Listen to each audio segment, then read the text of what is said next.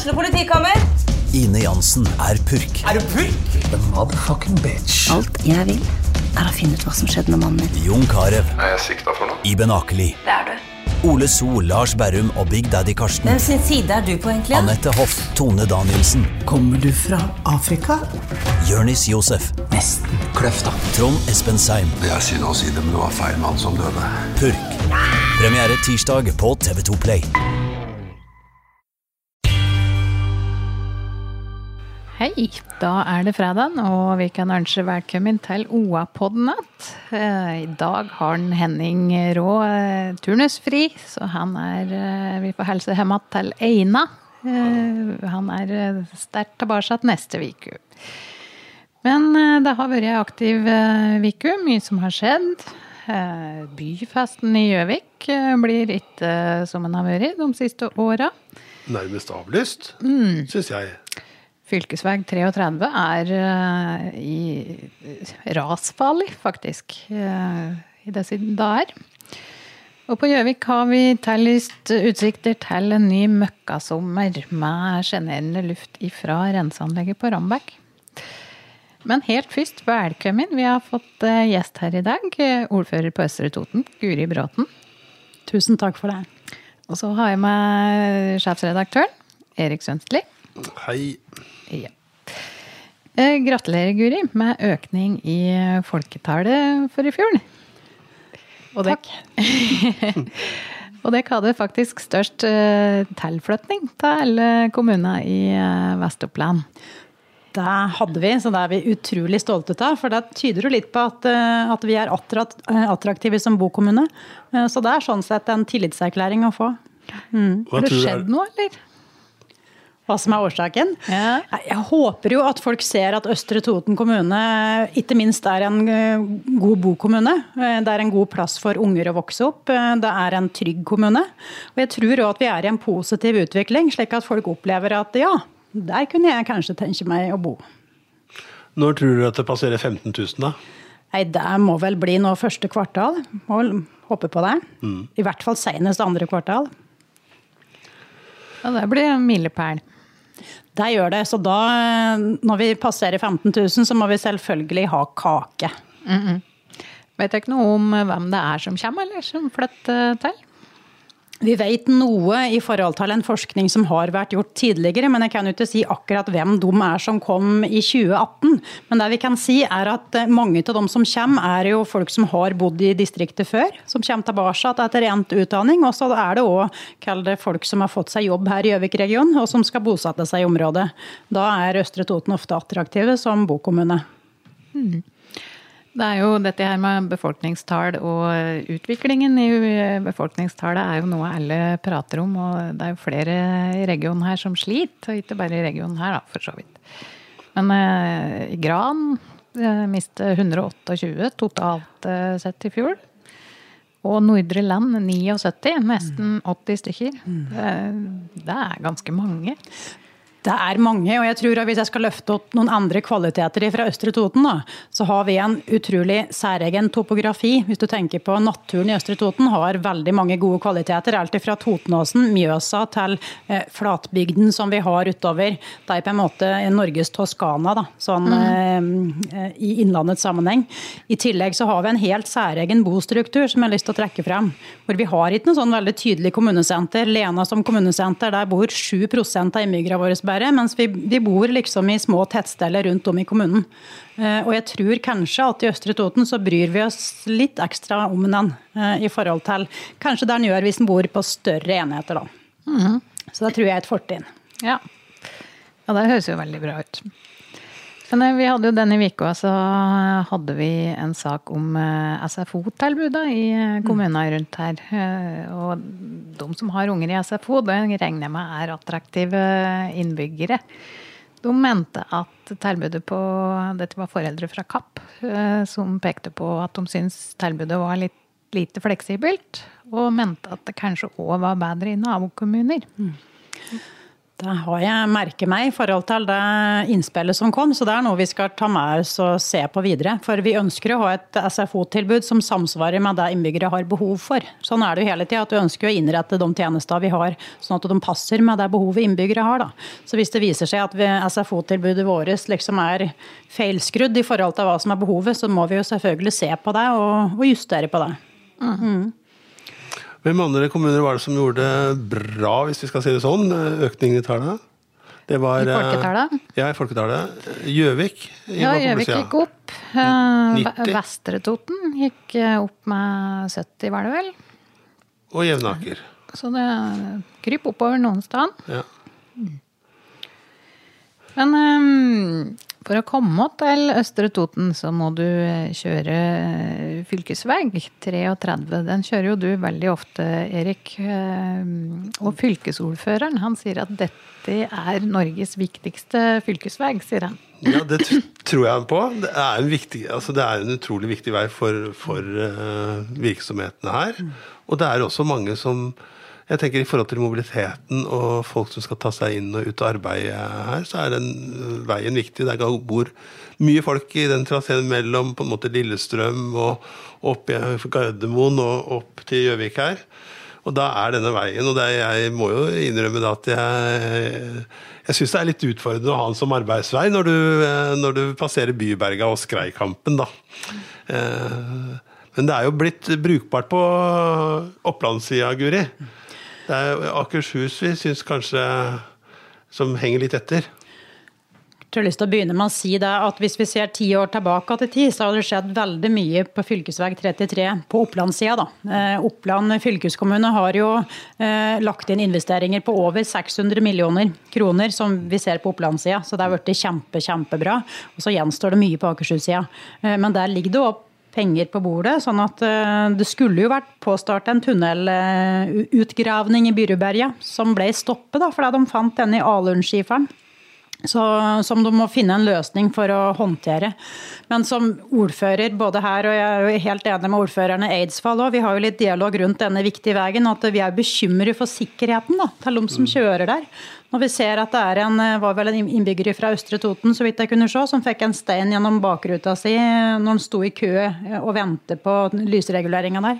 Det er jo ganske kritisk hvis en ser at det hadde den passert gjennom frontruta, så kunne det fått kjempekonsekvenser. Så Jeg skal innrømme at det skjedde dagen etter at jeg hadde stått på rødt lys sjøl der. Og så hadde jeg tatt bilder med mobiltelefonen min rett opp og, så, og tenkte akkurat på det at hvis det kommer en stein her fordi han hadde jo sagt, denne prosjektlederen, at alle disse sikkerhetsnettene var fulle av stein. og Jeg tenkte at fagfolket veit hva de driver med, så når de har det åpent, så må det være Det er litt, litt ugrei følelse av og til der.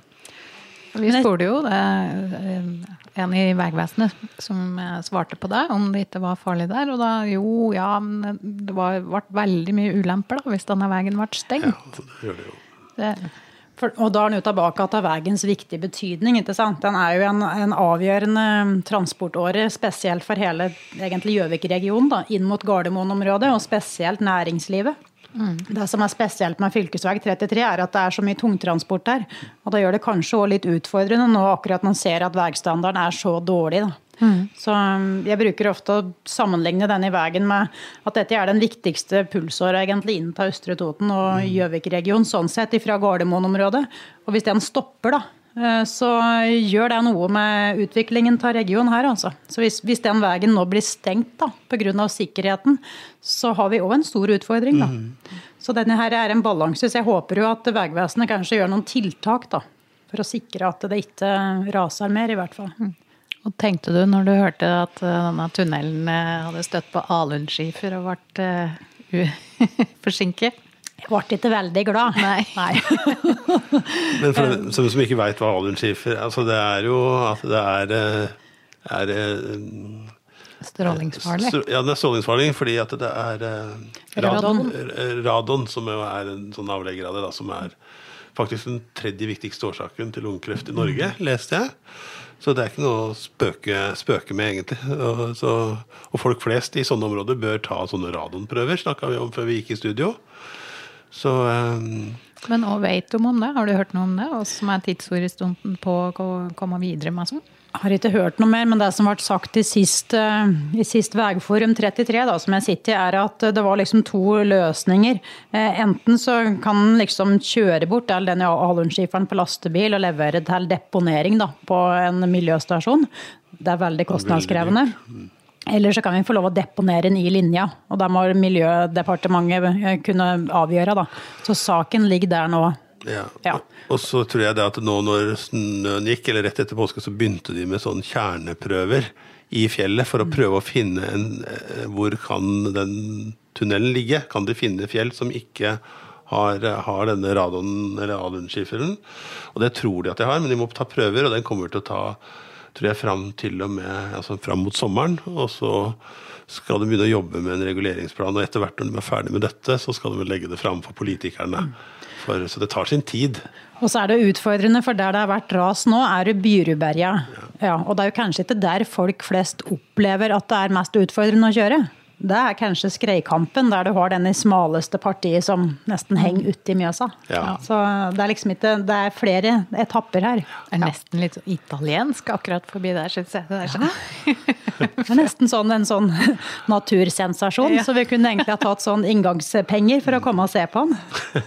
ja, nesten så.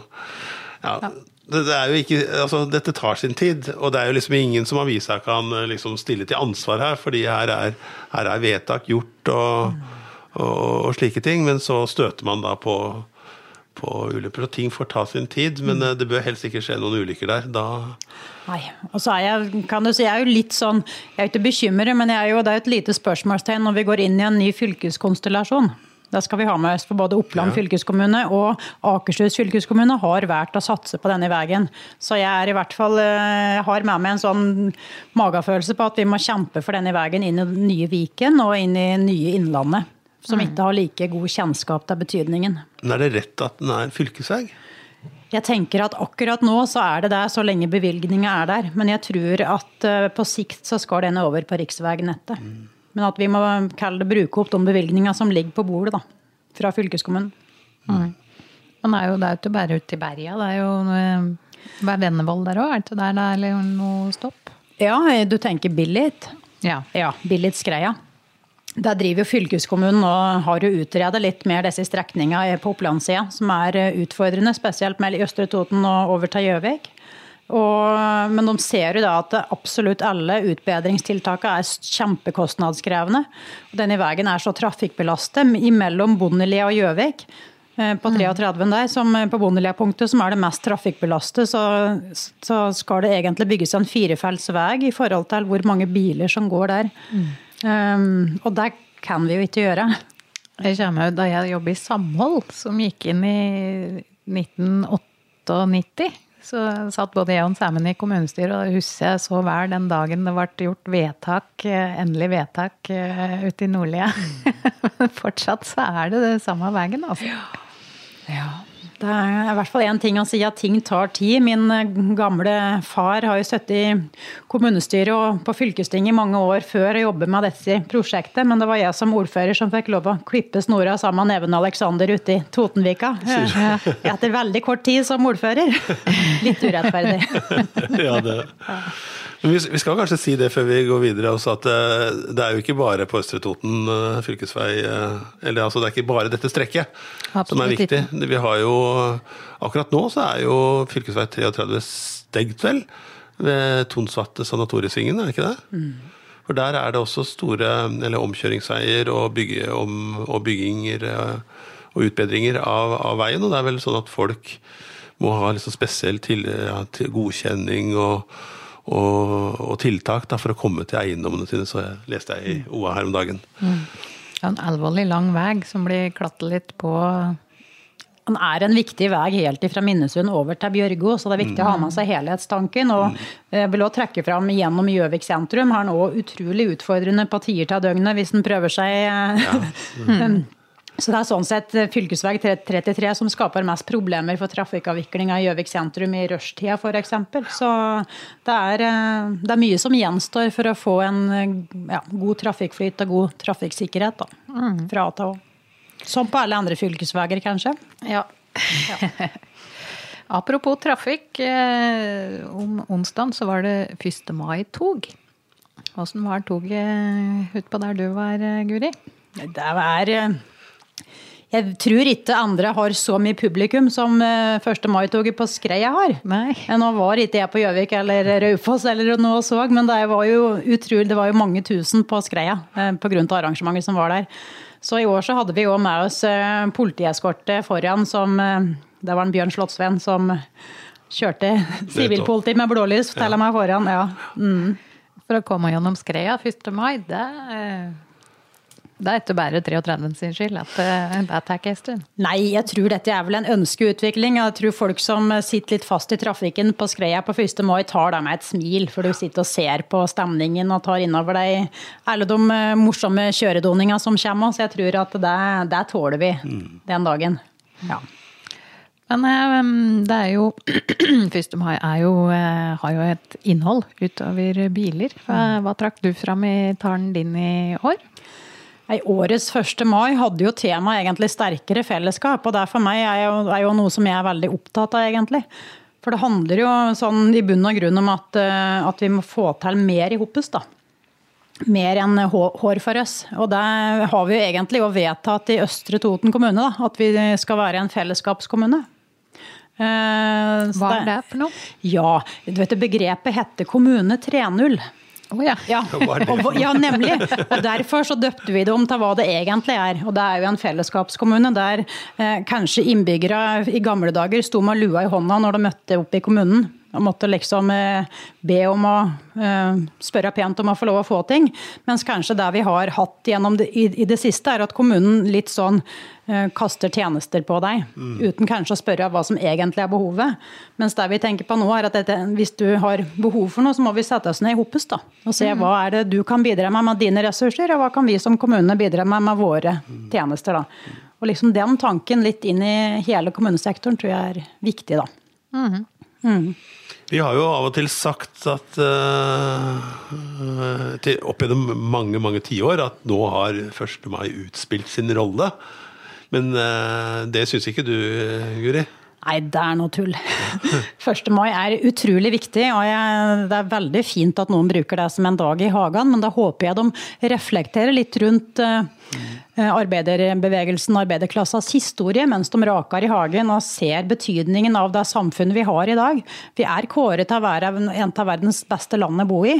Mye pga. Uh, hva arbeiderbevegelsen har kjempet fram av rettigheter. da for oss som står i jobb i dag. Jeg vet ikke helt om vi er klar over hvor gode ordninger vi har. Bare se på um, det med åtte timers arbeidsdag, da, som kom inn for, for 100 år siden. Um, som for så vidt Rødt hørte, de, de, er, de, legger vel lista på å gå ned på den, da. Hørte jeg av appellen eh, på Skreia. Men jeg tenker det er viktig å ikke ta ting som en selvfølge. For det tror jeg vi gjør i litt for stor grad i dag, og ikke ser rundt oss i forhold til hva slags rettigheter som er i andre deler av verden. da. Mm. Jo, I dag høres det jo helt uh, ellevilt ut å skulle arbeide inntil 16 timer i døgnet. Seks dager i uka. Mm. Det er ikke så lenge siden det var en realitet, og du skal ikke langt utafor grensen vår i Norge heller før det er en realitet. Og jeg tenker at eh, disse her faktorene tror jeg vi må løfte opp i litt større grad. For jeg tror eh, folk tror at sånn som vi har det, det er helt vanlig. Og sånn har alle andre da. Men det stemmer jo ikke. Nei. Og så er jo arbeidslivet i veldig endring. så Eh, så man kan jo si at det er også en dag at man kan løfte fram nye problemstillinger, mm. nye utfordringer til, som også er aktuelle i vår tid. da, Rundt, eh, ja, rundt arbeid, ja, arbeidsfolk sin, sin ja. tilværelse. Det er viktig å liksom sikre arbeidstakeres interesser. da, Og sørge for at folk, folk har en, en, jobb av interesse å gå til. Vi har jo en utfordring kanskje i Norge, hevder mange, med at vi har ganske høyt sykefravær målt med andre, andre, nasjoner. Vi har jo veldig gode ordninger i Norge, og det skal vi jo fortsette å ha. Men øh, hvis øh, høyt sykefravær si, sier jo òg noe om at øh, kanskje de ansatte ikke trives på arbeidsplassen sin. Og Det er en viktig faktor å trekke opp og prøve å finne ut av som arbeidsgiver. Da. Hva er årsaken da, til at du ikke kommer på jobb? En ting er hvis du har brekt et bein eller en arm, eller sånne ting, men det kan jo være andre årsaker som du som arbeidsgiver må ta litt mer tak i for å få folk til å, til å trives i jobben sin. Da. Mm. Det tror jeg var viktig fra et sånt arbeidsgiverperspektiv. da. Men du sier at folk eh, vi tar ting litt for, eh, for gitt, da, som en selvfølge. Er det litt derfor vi ikke ser flere i eh, 1. mai-toga, og ungdommen ikke vet hva 1. mai står for? Og Ja, jeg tror vi må bli flinkere til å, til å gjøre denne historien interessant, og at folk forstår at dette har betydning for meg. Faktisk, dette her gjelder jo meg. Eh, Dette her eh, berører jo meg. Hvis ikke arbeiderbevegelsen hadde tatt denne her kampen, så hadde samfunnet vært helt annerledes. Da hadde jobben min kanskje vært helt annerledes, de arbeidsrettighetene jeg har. Men jeg tror ikke Det er kanskje ikke flertallet som tenker sånn, jeg er litt usikker. Jeg er for spesielt interesserte. Ja. Men du begynte å gå i tog tidlig, kanskje? Eller hva med Jeg har vært med ganske tidlig, for det skyldes jo at jeg har en engasjert eh, far. da, Så jeg har jo hatt det fra jeg var lita. Men jeg har jo en engasjert eh, sønn, da, så jeg kan jo si at jeg siterte jo sønnen min, da, som jeg bruker ofte å kalle for sjefen min, i 1. mai-tala mi. For jeg tror da at hvis vi skal lykkes da med å få til et sånt sterkere fellesskap som alle ønsker seg, så er det én faktor som må være test-test. da. Og det, den, eh, når jeg ble valgt som ordfører i 2015, så var sønnen min sju år. Og da syntes han at å bli ordfører i én kommune var litt snøtt. For, så han hadde ambisjon om at han skulle bli president over hele verden. For han ville skape en bedre verden. Og for å kunne skape en bedre verden, så måtte han da være president, og så skulle han ha én regel som alle i hele verden da måtte følge. Én regel. Og den regelen var helt absolutt. Det var ikke mulig å ikke kunne følge den. Og der var det at alle måtte være snille. Nettopp. Punktum. Ja. Så det er liksom er sånn Ja. Det er ofte noe jeg drar fram. Det høres litt sånn veldig enkelt og dumt ut, men det er egentlig veldig godt sagt. Godt, det er det. Tenk om vi hadde hatt den regelen, da, Ja. som alle måtte følge. Så enkelt og så vanskelig. Ja, men da hadde vi fått et godt fellesskap. Det hadde vi. Det hadde vi. Ja, Men eh, fest, eh, folkefest på Skreia 1. mai, eh, byfest i Gjøvik. Det har vi jo hatt de siste åra. Eh, men i år så blir det ikke same procedure as last year, Erik. Dette har du eh, kikket litt på. Nei, ja, jeg har kikka litt på det. Eh, fordi eh, jeg syns det skjedde litt i det stille, nærmest som en sånn orienteringssak. Og vi fanga det vel ikke helt opp i, det kan jo i Oppland Arbeiderblad. Uansett grunn, så mente iallfall en gruppe, eh, med den nye kultursjefen i spissen, at eh, de hadde evaluert byfesten og sett at vi ikke traff publikum så godt som ønska. Så ønsker man nå da å lage et primært studentarrangement og sette- putte det på fastland. Det jeg vet, iallfall, at uh, uh, vi har hatt det noen år i Gjøvik. Jeg syns det var embryoer til noe fint, jeg, da. For, ikke bare fordi vi trenger en fest, og fortjener en fest, men fordi, fordi byen som sådan trenger fest. Det er en anledning til å bygge folk sammen, bygge møteplasser, det gode fellesskapet. Og presentere og ønske velkommen alle studentene våre til byen. Men, eh, med hele Gjøviks befolkning. Så jeg har vært litt sånn litt åh, var dette riktig? Fordi jeg, kommer fra Lillestrøm. Der er det helt umulig å legge ned byfesten. Det er politisk helt umulig, Guri. Der er, har de hatt det i 20 år. De har, kommunen går inn med 500 000 hvert år. Næringslivet går inn med det tidobbelte. Og så er det kjempefest hele uka. Kjempefest i butikkene, som har godt av dette her. Eh, Fest på utestedene, restaurantene og sånn. Og så er det en anledning til eh, ja, unge som gamle, naboer eh, og andre til å møtes. Alle møtes i Lillestrøm. den der. Og jeg syns, at eh, ja, jeg, skulle, jeg tror at eh, hvis jeg leste de signalene som var om byfesten før, så var det liksom Drømmebildet var noe, noe sånt noe, da. Så jeg har foreslått nå for eh, ordføreren at han bør ta, studie, ta med seg noen og dra på studietur til, til Lillestrøm. Lillestrøm, ja. Ja. Ja, det, det blir fint med fastland. Det er et fint sted. Det er viktig at studentene blir hørt. Og så tenker jeg at Men jeg tenker at det hadde vært Og jeg, skal, jeg har ikke vært inne i noe, så jeg skal ta alle forbehold om at eh, vi ikke veit nok om det. Men jeg syns det er noe vakkert når byen omfavner studentene, og folket også er i gatene og vil bruke byen vår da, eh, til masse forskjellige aktiviteter. Kanskje slå sammen frivillighetsdagene. Eh, Putte inn eh, Barnas dager, som jo er rundt de tider. Ja, eh, noe sånne ting. Men dette blir det anledning til å diskutere. Det har jo fyrt av litt etter den kommentaren vi skrev forrige søndag. Har Har du vært på byfesten, eh, Guri? Har nok vært eh, innom, men jeg skal nok innrømme at jeg er nok ikke den mest uh, ivrige deltakeren på kveldstid på arrangementer. Jeg har nok ofte hatt, vært med familien, men på dagtid så har jeg ofte vært med på ting. Ja. Mm. Men apropos, for det er jo mange ting som skjer på Jeg syns vi er flinke til å lage mye ting. Og vi har akevittfestival, og vi har matfestival på Toten. Eh, jeg syns jo liksom at byfest er noe annet enn akevittfestivalen. Vi skal ikke bare ut når det er akevittfestival, syns jeg. Men, men jeg syns det ligger liksom litt på straffemerket til å slå sammen den der matfest All den gode maten, alt det flotte kjøkkenet på Toten, og så akevitten i Gjøvik. Det er bare et innspill til, til, det, til de som driver med det. Skal jeg ta det med meg? Nå har, jo, nå har vi jo den matfestivalen vi hadde på Toten, var jo første den var veldig bra. Og den var utrolig bra. Ja. og vi, Dette her det overmodent da, for å arrangere det på Toten, Østre Toten, som er Norges største grønnsaksprodusent, hvor vi har så mye matproduksjon. Så selvfølgelig skal vi ha en matfestival eh, som må hete Helt på jordet. Og vi kan jo gjerne, men, men eh, jeg forstår innspillet med at du ønsker Akevittfestivalen, men da eh, sammen med Matfestivalen.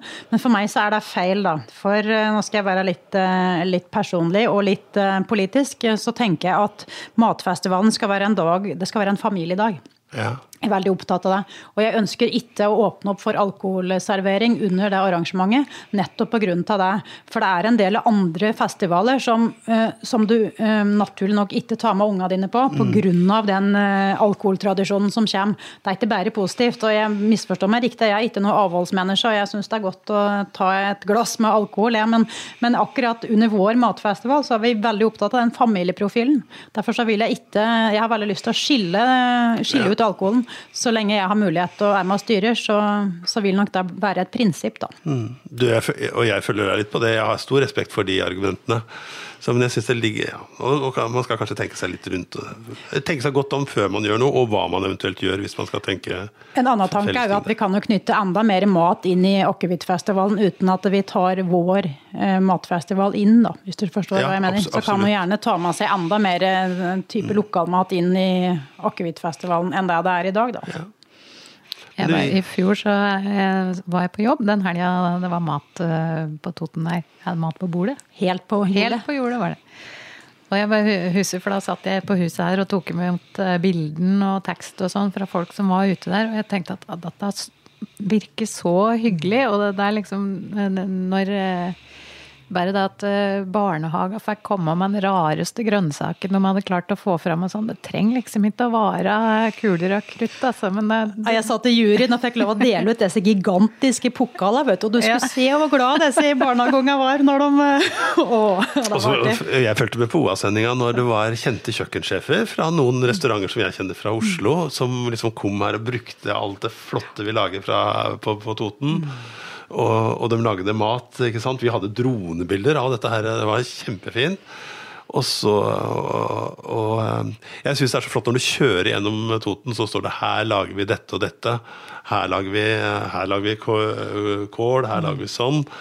Og, og, jeg drar det med meg. Jeg, jeg driver også og reklamerer for disse, disse jordene som jeg kjører forbi. Eh, eh, når jeg møter andre da, som ikke, ikke, er så godt kjent da, med at Toten faktisk er er et uh, Toskana og et uh, spisskammers av uh, Guds nåde.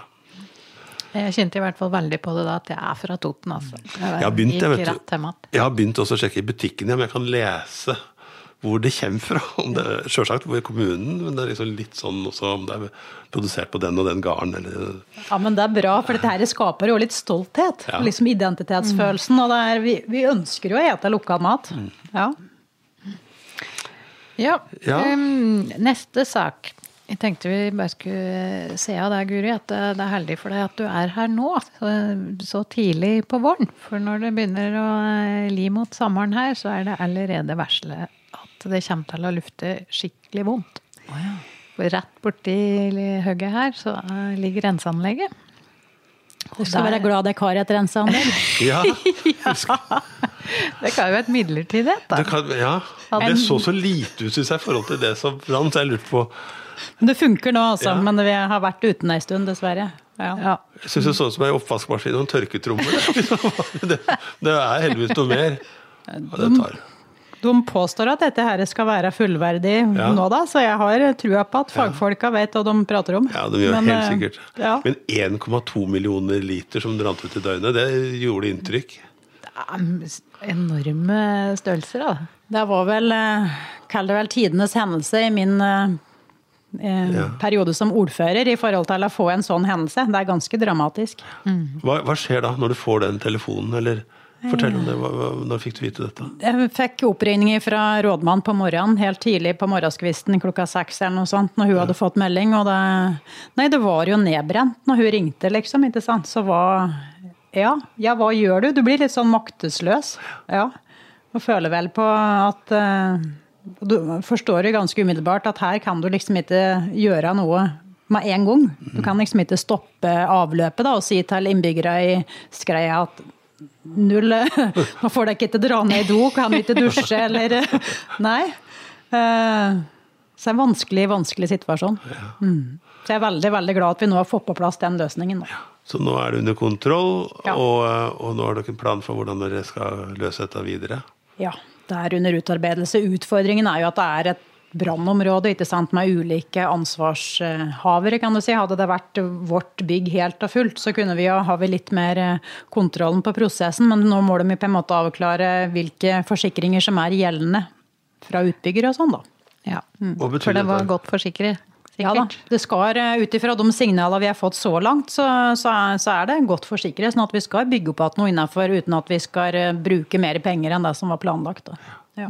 Men når er det det står et nytt renseanlegg, da? Jeg håper det er i morgen, men jeg tror ikke det. Men jeg tror det er nok eh, Det er sikkert ett år eller to år fram i tid. Jeg tror vi må være litt realistiske. Det skal være en anbudsprosess og ja, må jo tegnes på nytt. Og. Dette er jo noe som har vært jobbet med lenge, Ja. å få dette her på plass. Og det var liksom så nære, og så brenn hele ja, driten ned til grunn. Ja, i hvert fall så nå, kom nå dritten ut en stund, for å si det sånn. Mm. Det var ikke veldig hyggelig. Så mange er jo bekymret for vannkvaliteten, og det, den ser jo ut til å være, være under kontroll, for å si det sånn. Mjøsa er heldigvis stor da, og klarer å reparere seg sjøl. Blir du baden i Sundvika til sommeren, tror du? For å si det rett ut, så er det mange år siden jeg badet i Mjøsa, men jeg badet faktisk i fjor. Men da hadde jeg egentlig ikke noe valg, for det var så vart. Men eh, jeg kunne absolutt ha badet der, men de kommer til å ta ekstra prøver nå, da. For å, for å sjekke badevannskvaliteten. Så sånn sett så er det jo Det har vi jo ikke gjort før. Så sånn sett så vil det i hvert fall være trygt i år, da. Det er jo godt å vite. Men det renseanlegget i Sørbyen her, det er kanskje noen som ønsker at det brant, eller? Du skal ikke si. Også, men for å si da, da, hvis en sånn hendelse skjer på sommeren, Ja. så får det Mm. litt Det er enda større konsekvenser enn hvis det er på vinteren og Mjøsa er kald og sånne ting. Og, ja, og, og folk ikke bruker kanskje området i den grad. Da. Så jeg tror vi kan tulle med det, men jeg tror ikke jeg ønsker Gjøvik kommune den hendelsen. Nei. Nei. Men vi ønsker oss i hvert fall uh, nye filter. Er det det som er problemet? At det er noe det er filtre som ble skiftet i fjor, heller ikke fungerer optimalt. Ja, vi satser på at de klarer dette her. Nå det, Er det 19. året? Ja. Det er noen som mener da at det har luftet vondt i alle år, men i fjor så var det noe voldsomt, da. Ja. Den, eh, hvis vind sto på riktig, så kjente du det virkelig store områder, altså. Jeg tror det er sånn at det var 19 år siden anlegget ble bygd. Ja. hvis jeg husker riktig. Ja. Um, ellers så har vi jo en eh, fast post på eh, programmet. eh, Ukas blomst. Er det noen som har noen kandidater denne uka her? Ja, jeg har en. Det ble litt spesielt fordi at jeg, jeg ble invitert på Visit Innlandet sin lansering på på Kistefossmuseet. Eh, og det var liksom flotte bilder og diskusjoner om hvordan man hadde fått fra hva vi hadde som region å by på. Og så kommer Torbjørn Dyrud og spiller utrolig vakkert. Eh, Dette er Heme. Det blir helt stille, og han får så varm applaus. Og så spiller han noen andre sanger òg. Det ingen vet, er at han nettopp er ferdig med en ny strålebehandling og ny eller, og cellegiftbehandling. Eh, og, eh, Og nå da, på én måned før premierefesten på Urbane, som alle går og gleder seg til i regionen her, så sendte han ut denne Facebook-meldingen om at han hadde fått tilbakefall av kreft og at det hadde gått gjennom en, en behandling nå. Og at det hadde vært tøft, men eh, det var håndterbart, og det var ikke et sånt jordskjelv som det var for han personlig sist gang. Men han ville velge å være åpen mot det og om det.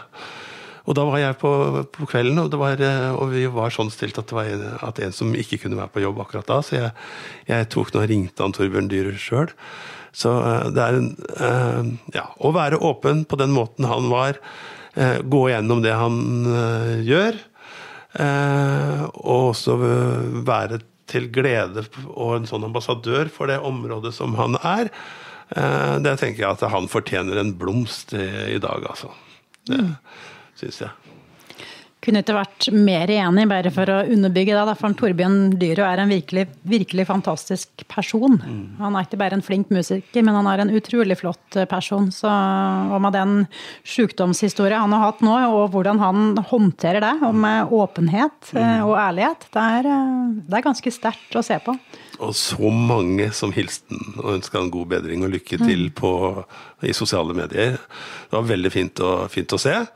Og så er det jo sånn at han sier at jeg blir frisk, og jeg håper at jeg er tilbake og får med meg iallfall siste del, eller ganske mye, av årets urbane show da på Kapp. Du skal jo sjølsagt dit på premieren, Guri? Skal de på premieren, så det, jeg skal jo si at det blir litt spesielt å se premieren uten en Torbjørn. Ja, mm. det gjør det. det, gjør det. Men eh, jeg så Det er jo en lillehamring eh, som skal vikariere. Så han sa han var både stolt og ydmyk eh, for oppgaven som han hadde fått. Jeg tror det var en Levi Bergerud som har den i bandet sitt, som hadde da ordna som eh, og Torbjørn Dyru sa da at det er ingen som kommer til å høre forskjell. Men vi kommer til å se det. Men vi kommer til å se det, og vi kommer til å, å tenke på Torbjørn, tenker jeg, når, han, eh, når, vi er der. Det blir spennende, forresten, hva de ja. finner på i år. Og jeg gleder meg. Ja. Men Forgjengeren din drev jo og tatoverte seg hver gang det var noen nye rekorder. Jeg er veldig glad for at den er oppbrukt. ja, har, du, har du ei urbane-tatovering? Nei, Nei, jeg har ingen urban tatovering. Eh, men, men det er vedder eller noe? Vi hadde jo et veddemål i fjor, så det ligger vel an til at vi må eh, gjenta ja. noe i år. For huske på at jeg hadde jo, har jo hatt uh, ordførervikar en dag som ble meget populært. Håkon Skau var ordfører for en dag, så det ligger vel an til at det blir et nytt veddemål i år, for å si det sånn. Ja, ja. Er det lov å, å eh, komme med et lite hint, eller om det blir vedden om det? Nei, vi får, eh, vi får, se, da. Men han kan jo si det sånn at uh, jeg opplever jo at Håkon Skau har, har, litt att å utrette som ordfører, da. Jeg føler at han ikke fikk utrette nok i løpet av den dagen han var. Så det kan jo hende at vi, at vi kanskje må utvide den perioden litt. Grann. Han, han gifte noen, gjorde han ikke det? Ja da. Ja. Vi hadde, hadde, hadde, to vielser, faktisk. Ja. Tenk på det. Så det var en, det var en spesiell dag. Ja, ja. Det, For all del formelt så var det jeg som, som hadde vigselsmyndigheten og var til stede, men det var Håkon Skau som fikk lov å framføre ja. Men uh, Urbane og all den trafikken og uh, besøket de skaper, hvordan, hvordan klarer kommunen å utnytte det? For å si det rett ut, så har vi ikke utnyttet det. Og det, vi skal ikke utnytte det heller, men vi må utnytte potensialet som er der. Mm. For vi har nok eh, vi, er, vi, har Norges største sommershow på Kapp i Østre Toten. Det er ganske stort. Ja. Eh, ifølge Telemarksforskning så er vi best i Norge på konserter. Østre Toten. Eh, og det er litt sånn pussig. Men her kommer det masse folk og ser showet. De kommer til Kapp, og de reiser igjen. Og her ligger det en mulighet. Det har jo urbane totninger sjøl sett ved at de nå tar hånd om drifta på båtkroa. Mm. For de tenker å pakkettere litt. Og vi som kommune har jo mye annet å vise fram i tillegg. Så, så her er det absolutt et potensial. Mm. Jeg, vet du hva, jeg syns det, det, ja, det ligger masse muligheter i, i, Urbane. I det utrolige kjøkkenet og alle flotte gårdene som produserer all den maten. Jeg kunne så godt tenkt meg, jeg syns jeg har for meg et sånt bilde av, av turister, eller folk som kommer fra enten det er Oslo 3, eller om det er fra Portugal, eller om det er fra Tyskland, som kommer opp her.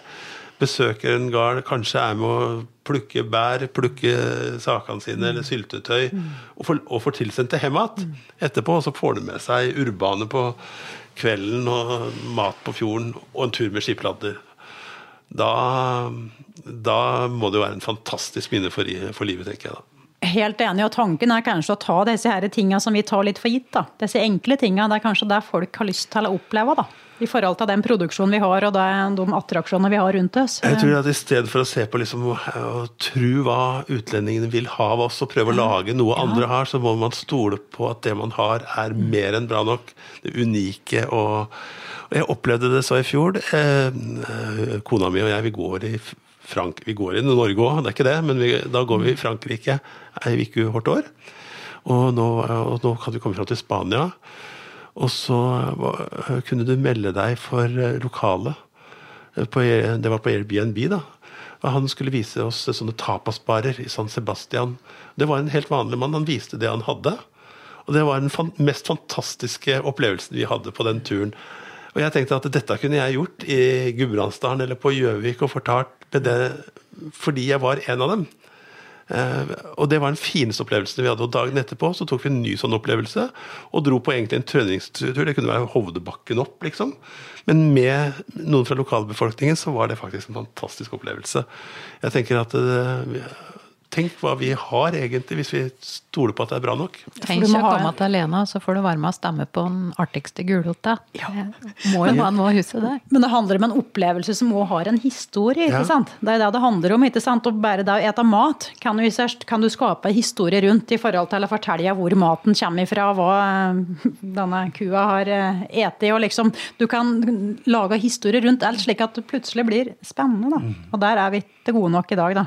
Prate akkurat med kommunalsjefen i, i dag tidlig, Bjørn Bollemø, satt og fabulerte rundt dette her i forhold til alle fortrinnene Østre Toten egentlig har. Som vi kanskje tror er litt årsaken til befolkningsutviklinga vår. Som vi ikke utnytter godt nok. da. Vi var i Portugal på sånn studietur i Gjøvik-regionen. Ja. Og de er veldig gode på dette med pakketering. Der kom det laster med, med turister for å se på morelltreet blomstre, f.eks. Ja, ikke sant? En sånn helt enkel ting, men da kom det busslaster vet du, med, med, med, turister for å se på det, og for å plukke moreller ikke sant? når den innhøstinga var. sånne ja, Så de utnytter faktisk veldig mer potensialet der, og lagde sånne småturer da, med lokale bønder og sånn, som du kunne være med og se og høre. Og, ja. ja, spennende. Der har vi mye å hente. Ja. Mm. Det må være mulig å få til. Ja, det tror jeg. Men vi, for å si det, at vi totninger er litt beskjedne. Slutt slutte å si dette hele tida, Guri. Jeg er så lei av at dere driver og sier dette. Og det, det er liksom, men det er den, den, trenden må vi snu litt. For ja. det er liksom, vi, vi, vi har ikke noe å være beskjedne for. Ikke sant? Så liksom da å legge bort denne her, Det er litt sånn falsk beskjedenhet, vet du. For egentlig så, så er vi ganske stolte av det vi har, og vi vet jo hva vi er gode på. Så, så må vi jo bare tørre å si det høyt, da. Ja, ja. det er jeg helt enig i. Ja. For det frustrerer meg litt av og til. Men nå blir det Østre Toten og Toten for alle penga her. Ja, ja, ja. Så klart. Portugiserne kommer til Norge for å se. De kommer for å lære, vet du. Ja. ja. Vi går inn i ei helg. Er det ja. noen som har noen uh, artige planer? Du skulle stå og høre på en Rune Rudberg i kveld, uh, Guri? Jeg så jo da at en Rune Rudberg var på Lena-puben. Jeg er litt fornærma over at jeg ikke har fått invitasjon, men så var det noe som slo meg. For jeg hadde nesten glemt at datteren min skulle visst konfirmere seg i helga. Så jeg tror kanskje noen har noen forventninger om at jeg driver og organiserer noe. Medfører ofte noe jobb for en foresatt, i hvert fall en mamma, da. Ja. Jeg skal, jeg skal, male og rydde og ordne eh, i helga, for nå har jeg vært borte hele uka. Mens eh, kona har jobba som bare det, så nå skal jeg masse å ta igjen i helga. Eh, og mens jeg strijobber hjemme, så skal jeg drømme meg til Pitaket på Gjøvik. Som er jo litt koselig når det er en fin dag, og det åpner nå i helga. Ja, i kveld, tror jeg. I kveld er det det må. Mm. Ja, for nå er det faktisk Hva er det det heter? Gjøvik Fashion and Design foregår nå. Og der er det bl.a. motevisninger i dag, og en større enn eh, utendørs i morgen. Og i den så er det òg satt opp noen flere tilbud. Eh, ja, Pitak, ja. Og i morgen så åpner noe som heter Kunstfabrikken. Eh, tegne- og malefabrikk for både unger og voksne. Gjøvik sentrum, i Glassverksgata, tror jeg. Så er det strandrydding på Østre Toten, har jeg registrert, eh, Guri. Absolutt viktig tiltak. Ja. Det er eh, sesongåpning på Galleri Fjordheim i helga. Helle Kårem og Beate Juel, blant annet. Knut Anders Sørum spiller på Retro. Sesongåpning på Peder Belke-senteret. Går du dit, eller? Det er vel noen forventninger om at jeg kommer dit. Og det bor jo ikke så langt unna, så selvfølgelig må jeg dit. Ja. Det skjer, skjer mye spennende utpå der òg. Og du, men skal det med Arnardo? Det var svært når jeg vokste opp, når sirkusene kom til byen. Jeg Jeg vet ikke om de har samme, samme gjennomslagskraften nå lenger, men jeg syns det var spesielt når, det var, eh, når sirkuset kom til byen. Og I år så tror jeg jeg hørte det på radioen, jeg tror ikke vi har skrevet ennå, Stina, men Arnardo er 70 år. Eller altså Ja, det er en 70 jubileumsforestilling. De er jo flinke til å feire jubileet sine omtrent sånn hvert femte år, disse sirkusene. Men det, men det er jo virkelig en institusjon, det, Arnardo-sirkuset.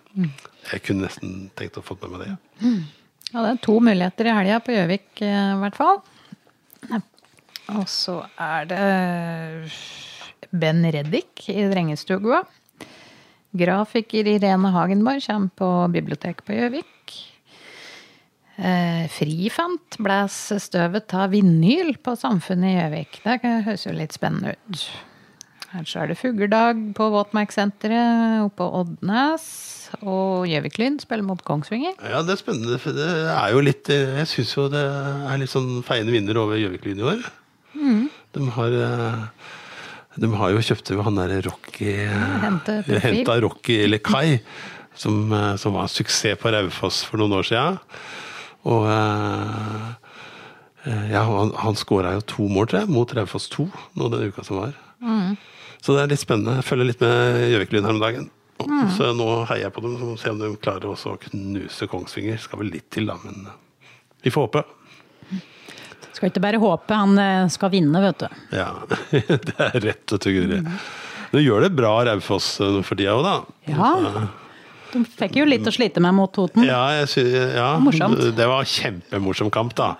Østringene holdt på å ta disse vestringene fra Raufoss. Det var jo spennende lenge. Ja. Ekstraomganger, rødt kort, brassespark. Eh, og, og sju mål! Det er sånn et eh, nabooppgjør skal være. Ja, virkelig. Ja. Og Knut Befring helt til fistel. Ja. Det var morsomt å følge med på. Synes Det er de artigste fotballkampene å følge på TV òg, syns jeg, når Knut kommenterer. Jeg husker vi sendte Det tror jeg var en av de første sånne ordentlig bredde toppoppgjør i sjettedivisjon eller noe sånt nå, som vi sendte. Og vi sendte jo ut fullt team ikke sant, med Knut som kommentator og sånn. og Jeg husker ikke hvem det andre laget var, men det var i hvert fall Toten, det ene. Og da husker jeg en Knut sa at uh, Toten måtte unnvære stjernespissen sin, eller storskåreren. Uh, han uh, Lurer på om det var en Kjetil Rensby. For i da, akkurat den kvelden så var det jo sesongåpning i Evja, vet du, og da fikk jo ikke han vært med. Der hører du ikke på, på som vanlig TV-kommentering. Altså. Det visste han. Ja, det visste han. Ja, ja. Det er, eh, det er kjempefine tider for fotballfolk iallfall nå. Nå, er, eh, nå ruller ballen. Ja, men da er det mye å finne på i helga òg, og lykke til med konfirmasjon. Tusen Virkelig. takk. Og gratulerer. Ja. Ja, gratulerer. Så får dere ha god helg, dekk òg. Ja. Ja. Og alle lytterne våre. Ja. Tusen takk for oss. Ja.